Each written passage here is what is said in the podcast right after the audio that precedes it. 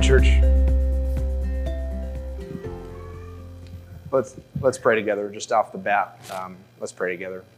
Um, the words are on the screen. Um, Our Father in heaven, hallowed be your name. Your kingdom come, your will be done on earth as it is in heaven. Give us this day our daily bread. Forgive us our debts as we also have forgiven our debtors. And lead us not into temptation, but deliver us from evil. For yours is the kingdom and the power and the glory forever. Amen. We've been in a series together that we've called Square One, um, and we've just been working through. Um, at the beginning of the school year, uh, our schedules are shifting around. Um, maybe there are some things that we've picked up throughout the year that this is a good opportunity to just stop and reflect and say, hey, are, what are the most important things? What are the essential things? Are we building our faith on the most solid ground that we can? And so we've been working through that. This is now week five of this series, um, which is kind of incredible to me. It seems like we just started. Um, but we're going to be together in Ephesians chapter 3, the book of Ephesians chapter 3.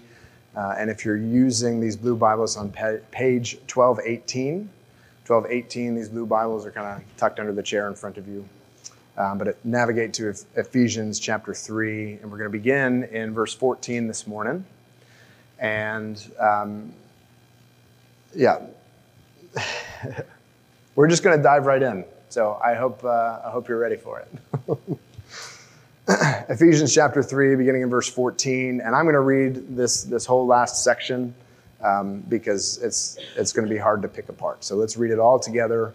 Um, for this reason, I bow my knees before the Father, from whom every family in heaven and on earth is named that according to the riches of his glory, he may grant you to be strengthened with power through his Spirit in your inner being, so that Christ may dwell in your hearts through faith, that you, being rooted and grounded in love, may have strength to comprehend with all the saints what is the breadth and length and height and depth, and to know the love of Christ that surpasses knowledge, that you may be filled with all the fullness of God. Now, to him who is able to do far more abundantly than all that we ask or think, according to the power at work within us, to him be glory in the church and in Christ Jesus throughout all generations, forever and ever. Amen. So, that's our passage for the morning. Um, if you're if this is your first morning, you're just kind of picking up. It's kind of a, a weird juncture uh, to, to pick up in, but I'm hoping that the, the, the gist or the, the, the heart of the message will be easily enough to easily enough to at least get our heads around, um, although we might spend a lifetime trying to really comprehend it.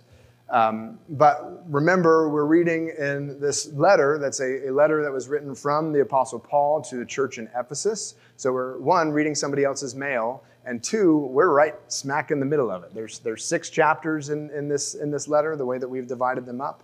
And this is the last of chapter three. So we're right in the middle of it. So there's some things that are going on that you're like, I don't really know what's happening. And if you're not familiar with, uh, with church or faith, or if you're new to Jesus and trying to wrap your head around it, you're like, man, there's just a, a ton of church words crammed in here. We got heaven, and we got uh, spirit, and we got uh, we've got saints and we've got love and surpassing knowledge. Like, uh, to him be glory throughout all generations. Like, that's, that's just feels like a lot of church words, right? It, it, just seems like there's just a big dump truck full of just like stuff. And that's, that's kind of why I read it together because there's, there's something that's happening here as he gets, as, as Paul gets to this part of the letter, he, he just kind of turns his attention. He's like, hold on, I just, stop. I just need to pray. I, I just need to pray. Hold on. Let me, let me pray for you. And this is his prayer. And his prayer carries a, a certain amount of weight to it. Um, he kind of goes into um, some of his, his native language. Um, you know how there are times where, depending upon who you're with, you will change how you speak with people? Yeah? Okay, okay I thought maybe it was just me.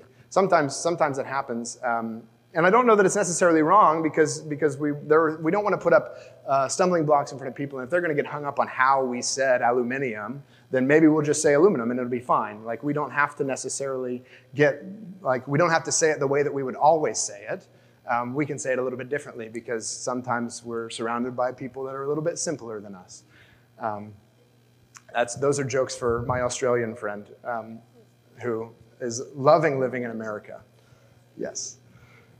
um, there's times where we change our speech, but here we see, like Paul, like we get, I think, I suspect, now this is me kind of reading in between the lines, but I suspect we just get a glimpse into how Paul's brain works. And he doesn't mask his language here. He goes to words that he knows, he goes to words that are just kind of pregnant with meaning, and he doesn't know a faster way to say it. Like he just, he just uses the language as he's, as he's praying from his heart.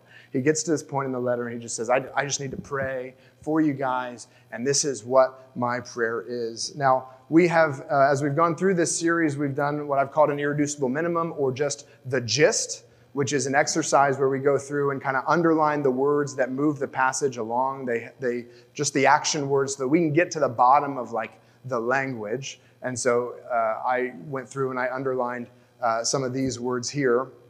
I bow my knees before the Father that you be strengthened so that Christ may dwell in your hearts, that you may have strength with all the saints to know the love of Christ, the fullness of God.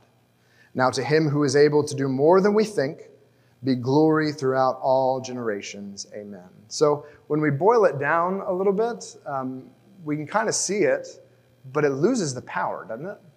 Like, like there's, there's something about those words kind of carried together that we're like, okay, but when we, when we get down to just, okay, so I pray that you may be strengthened so that Christ will dwell in you, um, so that you'll have strength to know the love of Christ. Uh, and, uh, and, you know, God can do it. Yay. Like, it's, there's something in it that we're missing. And, and here, I think, is where I want you to feel some of the art and some of the science of reading the Bible, sometimes an exercise that will help us see clearly and help us in our understanding um, of, a, of a passage. Sometimes at a different section, we're like, this is actually getting in the way. So I've showed you this because I wanted you to see that, like, I don't think this is actually particularly helpful because some of the, like, real meat of what he's saying gets washed out when we just get to the bottom line here. So um, we are going to, to dig in here. And if you want to, like if you want to mark up your Bibles this morning, there are a couple things I want to draw your attention to. Um, the first thing you might want to mark is the words strength or power.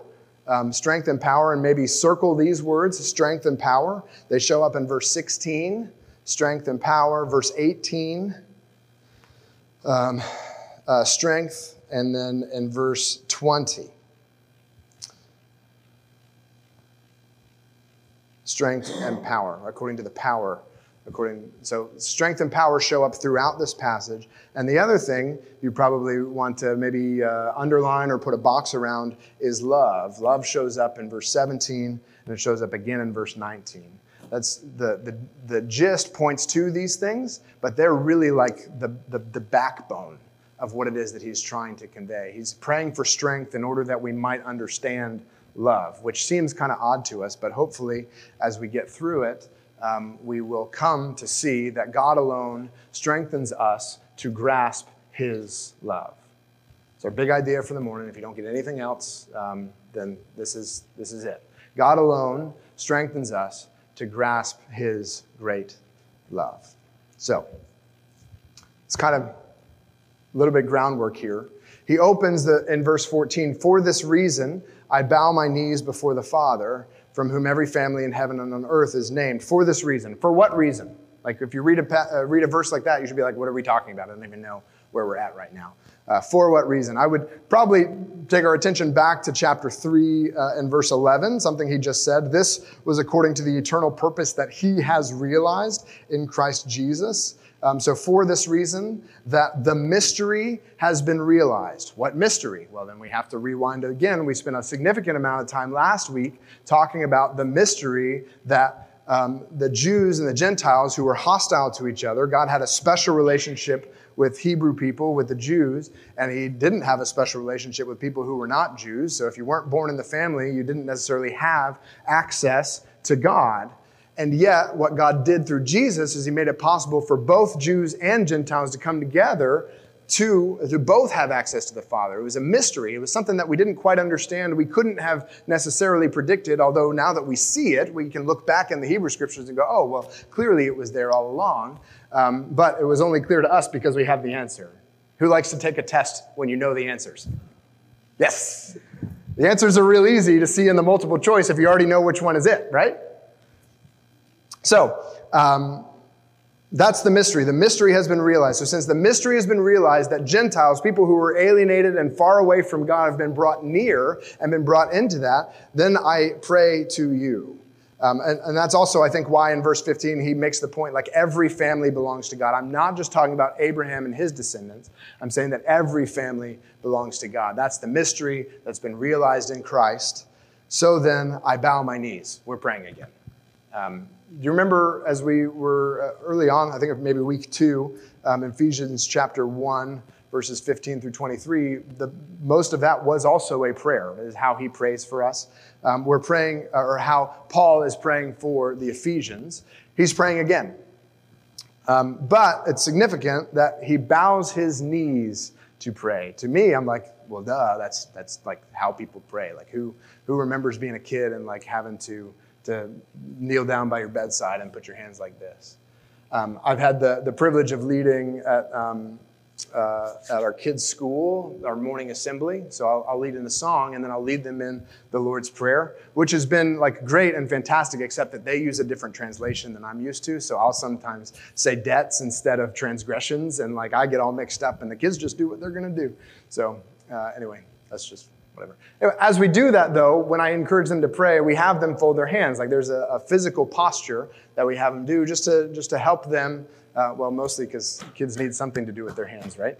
Um, but we need something to help us focus on the thing that we're doing.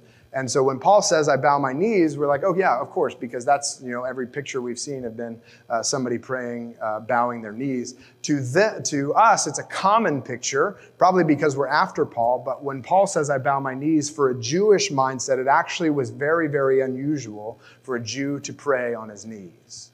The common posture that a Jew would take when they're praying is they would stand up They'd stand up and address God like he was standing in the room, and they would, they would have a conversation. And I was like, Is that true? Like, I, I read that, and I was like, I'm not sure that I buy into that. And the thing that came to mind for me was Luke chapter 18. Jesus tells a story in Luke chapter 18 about uh, a Pharisee who, as he prays, he prays like, Oh God, I thank you that you didn't make me like that guy over there because he's a super loser and I'm super great. And like, so he's standing in the synagogue praying about how he's super thankful. And then there's a guy whose, whose, whose heart is broken. He says, God, have mercy on me. I'm a sinner. Like, I don't deserve your grace. And he's praying and he's beating his chest. And I was like, clearly, clearly that guy had to be on his knees. But Luke is actually pretty explicit that both of the men, regardless of the state of their heart, their posture of their body is standing.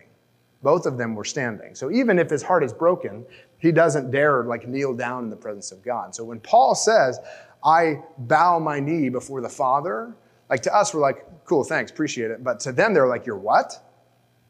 You're, you're, you're bowing your knee in public? Like you're, you're, you're going, like interceding, you're desperate before God for us, for this? Well, what is this? It, it, it must be significant, right? Let me pause real quick and just say no one grows spiritually unless someone is praying. No one grows spiritually unless someone is praying. And sometimes we don't have the strength to pray for ourselves. Sometimes, depending on what season of life we're in, we don't even know that we ought to be praying for ourselves.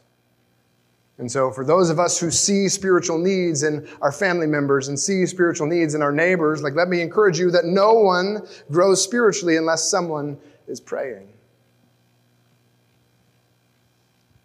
So, what keeps us from praying for one another? Do we doubt? Uh, okay, here, here's my, I'll just, I'll just, give you mine. I doubt. I'm like, God, you really can't do anything with that, that life. Like, what, what can you do there? Like, how are you going to fix that? I got to know that I should spend time praying. Like, what are you gonna? How are you gonna? What would happen if they actually, like, then I have to deal with them? Like, it's one thing for them to, to, to be outside the church and I don't have to, but what if they start coming to church and what if they start spending time with us and what if I have to, like, like, interact with them in a spiritual way? Like, what, I don't think that I want that kind of community. Do you know how they hurt me in the past? What are the things that prevent us from praying for one another? Because no one grows spiritually unless someone is praying. So, what is he praying for? What is he bowing his knee for these Ephesians? Verse 16. According to the, that according to the riches of his glory, he may grant you to be strengthened with power through his Spirit in your inner being.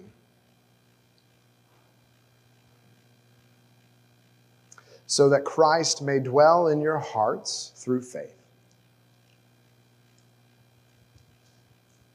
that you, being rooted and grounded in love, may have strength to comprehend with all the saints what is the breadth and length and height and depth, and to know the love of Christ that surpasses knowledge, that you may be filled with all the fullness of God.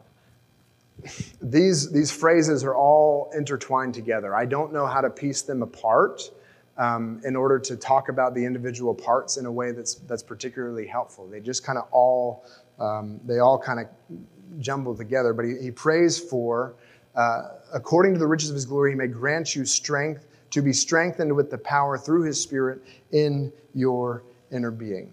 So, according to uh, according to the glory, what is what is glory? It's kind of a, a church word. Um, our, our souls are strengthened by the Holy Spirit from the Father's glory. What is glory? Well, I looked around for some definitions. I didn't really like any of them. And I don't know that mine's any better, but it's the one that made sense to me as I was working on this. Uh, glory is a sense of wonder at the existence of significant qualities or actions. A sense of wonder at the existence of significant qualities or actions. Like, you ever just see that something exists and you just have a sense of like awe and wonder? Like, I think that's glory. Like, that's, that's where I'm, I'm, I'm that's how I'm understanding it this week. Like, uh, a platypus. We, we talked about this this week, but like, I'm, I'm fascinated by the existence of a platypus. Like, it looks like a dog, but it has, uh, but it swims in water and it's got duck bill, it's got webbed feet, it's got poisonous claws, it glows in the dark, and it doesn't have a stomach. Like I don't, what is this? But I, and I could, and I could. In fact, uh, we had this conversation on Wednesday with the students. They were like, "Well, are platypuses even real?" And they're like, "Yeah, they are real." And they're like, "Oh, I thought it was just in that cartoon Phineas and Ferb. I thought they just made it up." It's like, no, no, no, that's a real thing. Like, like there's a cool, there's things that we look at in, in fiction and we're like, oh, that's really, really clever. But then there's the things that like actually exist that we're like, oh my gosh. Like that's a sense of glory. It's, it's a feeling or a sense of wonder at the existence, the existence that it's actually real of significant qualities, poison claws and no stomach, glows in the dark, or actions that Almighty Creator of the universe would cross the battle lines in my heart to win me to Himself.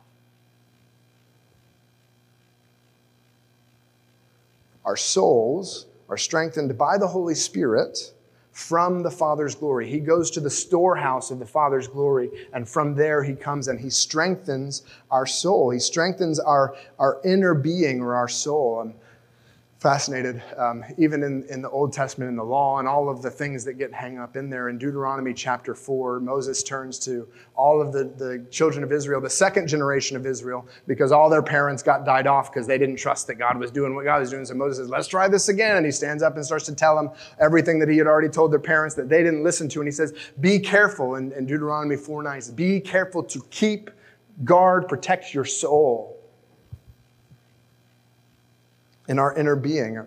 Our, our outer being is it gets a lot of attention. Like like if we're if, if we're talking with people about like life and things like that, like we really get a lot of attention on our outer being, right? Like you guys love my hairdo. My outer being gets a lot of attention, right? Um, but Jesus' or the Holy Spirit's purpose is encouraging our, our inner being the things that we can't see. Um, our, our, our world is, is fixated on, on the outer being and our ability to do things. Do we have the strength to do things physically with our bodies? Like that's why we watch uh, the Olympics. Like, I can't believe they can do that. How do you stay on that stick going down the mountain like that? I don't understand. I can't even walk straight. The world gets fixated on our ability, but ability without motivation is worthless.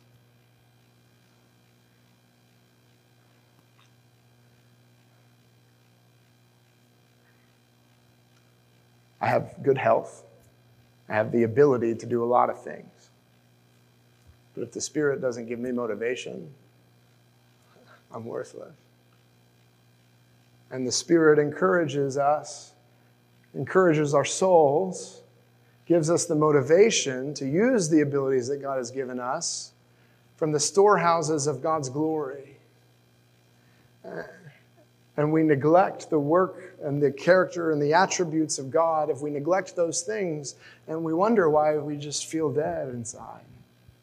When we, we neglect to go to how God's revealed himself in the world, and we think, oh, I've heard that story before, but we don't enter into it with that sense of wonder to give him glory, that that glory of God is strength for our souls by the Holy Spirit.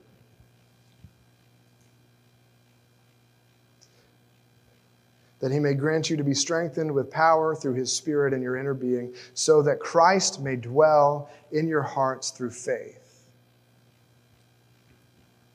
Uh, Jesus dwells in us by the strengthening of the Holy Spirit. Now, the, if the Holy Spirit were a realtor, he is not picky about the properties that he takes. In fact, he says he'll take anything. Like, he'll pay cash for it. Fine. Whatever it is, I'll take it. Jesus is not asking for you to get your life put together before he's willing to take you into his family. But, but understand, if we, if, we, if we understand the gospel clearly, we know that as we come into the family of God, like the value of our property is probably not great. He, he took a loss on, on buying me. And he's got some work to do to make it habitable. Like he's going to have to do some renovation. Like I'm probably going to have to rip down the studs and take a couple walls out and open up this space and make it an open floor plan. Like what?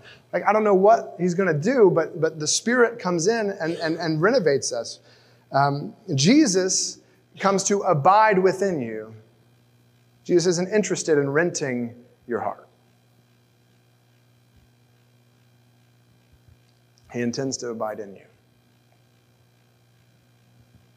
That was my relationship with, with God for a long, long time. It was more like a rental thing. Like, I'd be like, all right, God, you come in. And then he'd start like renovating and saying, hey, I need to cut this out. This drywall has got mildew in it. And I'm like, no, no, no, no, it's good. It's good. I like it that way. It's always been like that. Don't touch that. Just leave it right there. And I'd kick him out. I'm like, no, no, no, don't change anything. It's fine. And then, you know, I'd get to camp or something like that as a young person and have this experience where I just felt close to God. And He's like, hey, remember that drywall? I know, just take the drywall out. I don't want it anymore. And then I'd, he'd start to renovate some things. And then I'd walk out of camp and get back into the real world and be like, you know, uh, he was kind of harsh over there. I don't know that he needed to take all of that back. Maybe I'll just staple some of it back up. Like, it's kind of, I kind of like it still. You know? Like, it's like renting landlord relationship. You do something and then they do something and goes back and forth. Like Jesus doesn't want any of that. He intends to abide in your heart. He wants the whole thing. He wants the ownership of it. He intends to live there.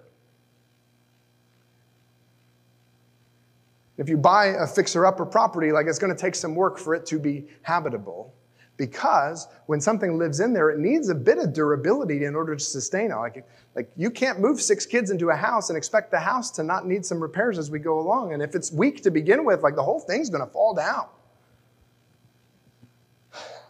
That's what I think is fascinating in this passage that we need to be strengthened in order to comprehend the love.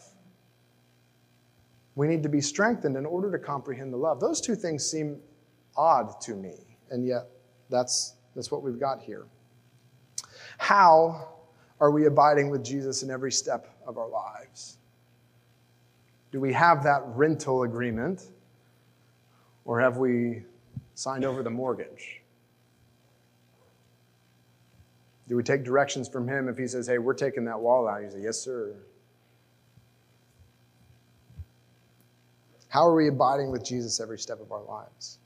There's a pull in me. I don't know if it's in you. You guys probably got it better than me, but uh, there's a pull in me to begin to fixate on my love for Jesus. As I read this, I'm like, okay, how, do how does my love for Jesus interact with this? But the, the emphasis of the text is on Jesus' love for us. You, you see the difference? We got two sides of the same coin. I'm pulled to like, how do I express my love for Jesus? He says, no, no, no, no. I'm not, that's not where I'm at yet. I'm, I want you to see my love for you. God alone strengthens us to grasp his great love. So that you, uh, so that Christ may dwell in your hearts through faith, that you, being rooted and grounded in love, may have strength to comprehend with all the saints what is the breadth and length and height and depth, and know the love of Christ that surpasses knowledge, that you may be filled with all the fullness of God. Rooted, built upon, drawing from, rooted in the love of God. But there's a plot twist. We must know the unknowable. Did you see that? Anybody else frustrated? Did you see that in verse 19? drives me nuts when God does stuff like this. Verse 19, what does it say? And to know the love of Christ that surpasses knowledge. What? All that, I was with you. I was tracking with you. I was feeling kind of encouraged. I had some things to work on. I know that, but I was encouraged. Like I was like, okay, we get to know the love of God, and that's what I like. That's cool. Like Michael, you usually say some things that are kind of hard and challenging, and I'm like, man, Michael's preaching the love of God. Like that's a cool thing. I'm excited about that. But now you're getting to this point. You're like, you got to know the love of God. Okay, amen, hallelujah. That you can't know. What? What are we doing here? You have to know the love of Christ, which surpasses knowledge. I want you to be rooted on that which you cannot understand.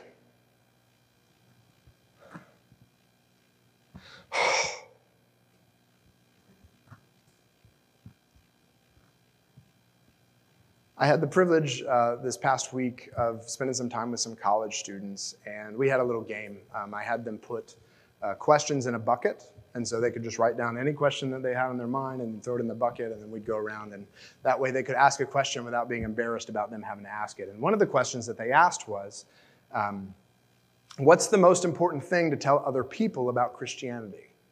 What's the most important thing to tell other people about Christianity? And I had an answer immediately. Like I knew what I wanted to say. But because I'm so, you know, smart, I was like, let me hear where everybody else is at before I give an answer. And so I, I said, well, like I, I know how I would approach this. Like what, what, what does the room say? So I've got 12, 13 college students, you know, sitting around a circle. I'm like, what would you say is the most important thing to tell people about Christianity? And, and, and their answers floored me. Um, and they were like, hey, the, the most important thing that you need to tell people about Christianity is that you have not messed up so bad that God cannot save you, that there is no sin that's keeping you away from God. Or, or the most important thing is to let people know that God just loves them, that like He loves them and He cares about them and He wants to walk with them. And in my head, I'm going, that's not what I don't know that that's where I would start because in my head, I did this, this calculus of what's the most important thing to tell people about Christianity. And the most important thing to tell people about Christianity is the, the hinge upon which we understand everything rests upon. And so the resurrection is the first thing that I want to talk about because it's historically viable. And if Jesus didn't rise from the dead, then we don't have anything to talk about anyway because his forgiveness and his love and the demonstration of everything, it all is moot anyway because he just died and now he's dead and now we can die too. Like that's not good news. So I was thinking academically, and they were thinking, listen, experientially. I was thinking, what do people need to know? Which is a great place to start. And I don't think that that's an invalid place to start. I have started those kind of conversations with people who are far from God. Like, hey man, the, the question you got to answer is the resurrection. But that is knowing about God, not knowing God. I was coming at it from knowledge, they were coming at it from an experience.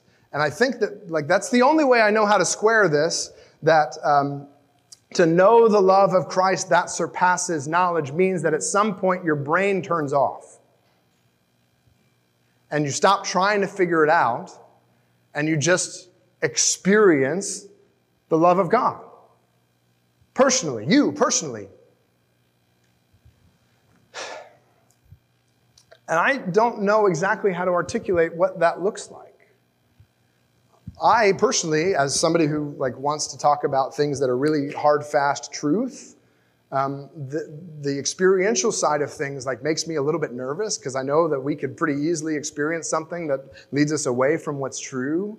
But here we have in the truth that the experience is part of the truth. And that if we don't personally grab hold of the love of God, then maybe we're not in it. And so I feel like maybe there's uh, some people that will hear that message and they'll be like, yeah, like I, I feel the love of God. Like there's no question in my mind that He loves me. Like He's comforted me in my weakness and He's given me strength when I've been, um, when I've been, been wounded and, and He's led me on and He's forgiven me and I'm covered by His grace. And there's some of us who's like, I know, I know the words, God loves me, Jesus loves me, this I know, for the Bible tells me so. Like I'm in the, I know it. But have we apprehended it? Have we grasped it? God alone strengthens us to grasp his great love. Not that we understand the facts. A plus B equals C. Sin plus Jesus equals death for Jesus, life for me.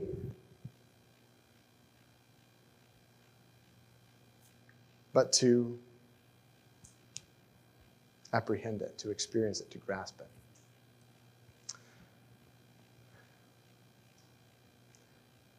Are we rooted on that which we cannot fully wrap our minds around, that breaks our brain?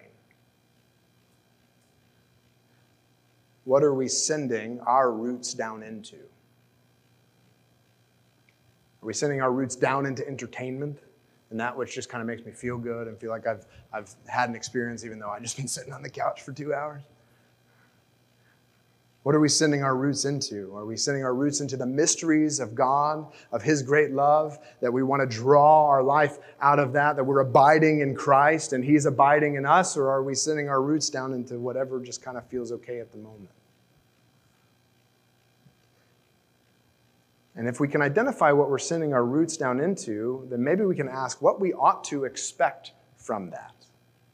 What are the results of drawing life from those things? And is, is that the kind of people that we think God meant for us to be?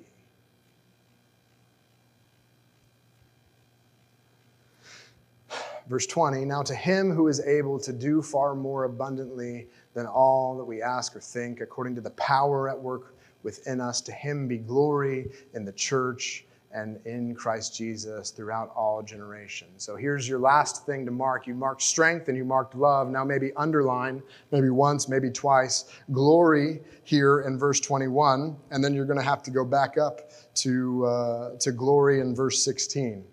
Strength and love for God's glory.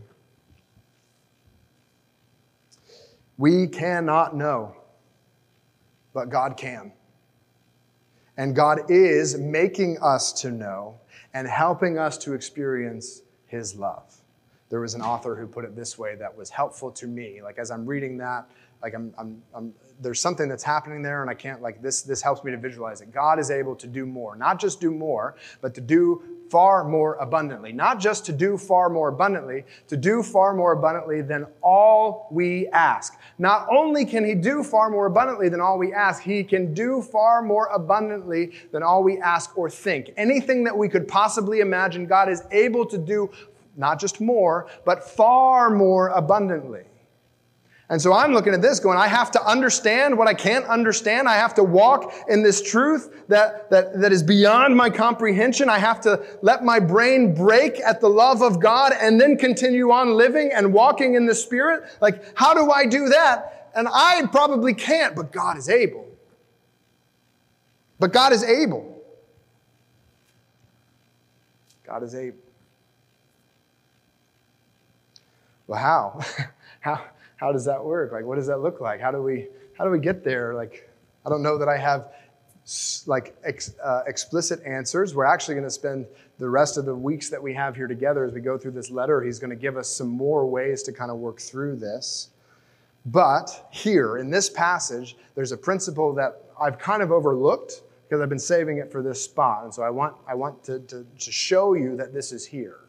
That this, this faith, this, this strengthening of the Spirit, that we can comprehend the love, this is a group project. So when I read that as an American, I read that, I'm like, okay, God loves me, and I need to comprehend, and I need to, and all this thing. But, but, but to do that, to be strengthened by the Holy Spirit, to comprehend the love of Christ, is a group project. You're like, Mike, what are you talking about? Where are you getting that from? I just draw your attention back up to verse 16. I want to show you something that's happening. It's happening, um, if, you, if, if you're not aware, um, this letter was originally written in a different language. It was originally written in Greek. And what we have here is a translation into English. And English doesn't do some of the things that Greek does. So, like, uh, Greek has a category of pronouns that, that are plural, that, really, that are really easy to use. And, and uh, proper English doesn't have them. So it would be super weird if we were to read uh, every you in this passage as y'all it makes sense for us in Florida, but for everybody else in the United States, it's kind of odd, right? So the y'all is not a proper English thing, but it's what is actually happening in the Greek. And you can kind of get a glimpse of it in verse 16 that according to the riches of his glory, he may grant you, and you read you as you, right? Singular, plural, that he may grant you to be strengthened with power and his spirit in your inner being so that Christ may dwell in your hearts. How many hearts you got? I just got one. So, so we had to read carefully to see it. It does show up in our English, so I'm not just making stuff up and telling you it's in the Greek and you don't have any way to guess. Like it's there. Um, uh, but it also shows up in, in verse 18 may have strength to comprehend with all the saints what is the breadth and length and height and depth to apprehend, be strengthened by the Spirit, and to, uh, to, to apprehend the love of God is a group project. You probably cannot do it by yourself.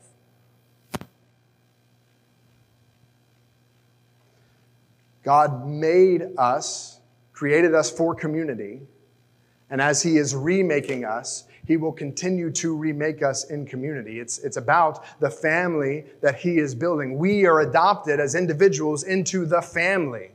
You realize that, that Jesus called each of the disciples individually, hey, you come follow me one on one, and then he immediately put them together in a small group as the disciples.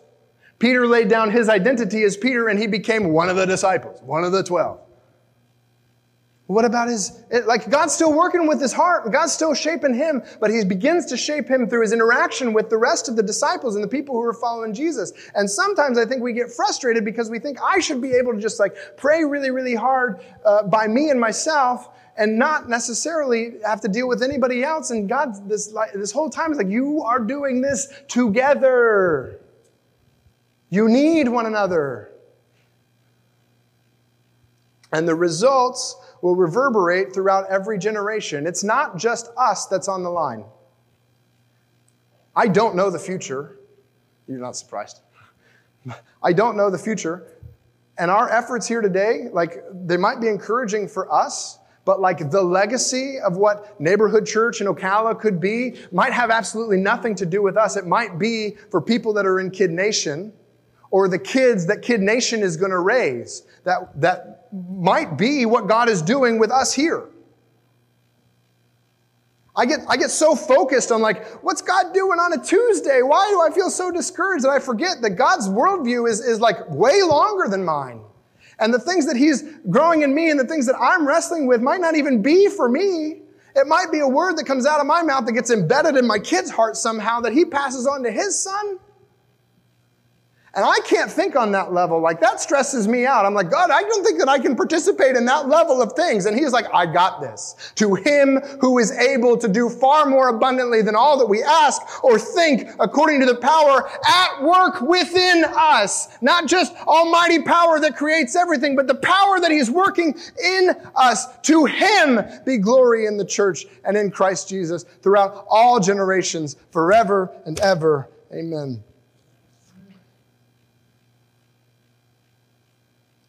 That's kind of encouraging. It kind of feels like we have a chance, right? It, it kind of feels like we're, we, we've got some buy in, like this is part of us, but it's, it's also completely out of our hands. He's going to do what he's going to do. So then, how will we pray for our neighbors? Will we pray with the faith that says God can do more than I can even imagine to ask him?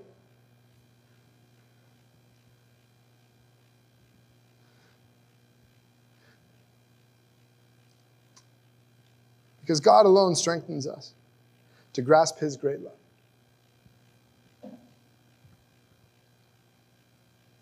God, we need you. It's so clear sometimes. we need you. And Lord, there's times where you begin to pull back the curtain and show us what it is that you're acting on and what it is that you're doing and the things that you're planning. And, and, and we, we can get uncomfortable with that. It seems too big for us. It seems too big for us to even play a part in.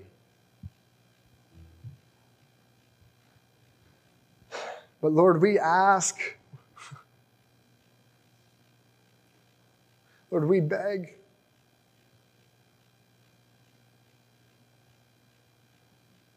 Lord Jesus, we might even get on our knees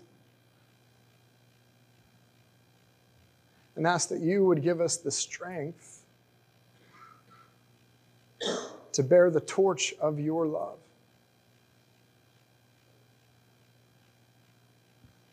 There's times where I feel like I can't forgive myself. And it's clear to me that that's an idolatry. That if you can see me perfectly and still forgive perfectly, that I then need to walk in your love. God, would you shape us as a family, as a community, as a church? Would you shape us in that? Would we be strong enough to bear the failings of one another covered by the love of Christ? Would we give grace? Would we forgive our debtors as we have been forgiven? God, would you help us understand? More than that, would you give us that experience? Not so that we can feel better about ourselves, and not so that we can be up on our high horse about how we get it and everybody else don't. But Lord, for your glory for the sense of awe that you actually used us, of all people in the world. Arrogant and comfortable though we are, you humbled us to walk in your love and to invite our neighbors to follow you too. We need you. It's in your name we pray. Amen. So we'll take a few minutes and reflect on how God's speaking this morning. Um, some questions that we worked through are there. Um, but this isn't the end of the conversation, it's the, the, the, beginning. And so it might be helpful for you to get some friends around the table that are also trying to follow Jesus um, and ask these questions to one another. If you need help with that, um, then we can give you some support. Let me know, and we'll help you figure that out. But let's just take a few minutes now and reflect on how God's speaking this morning before we close together.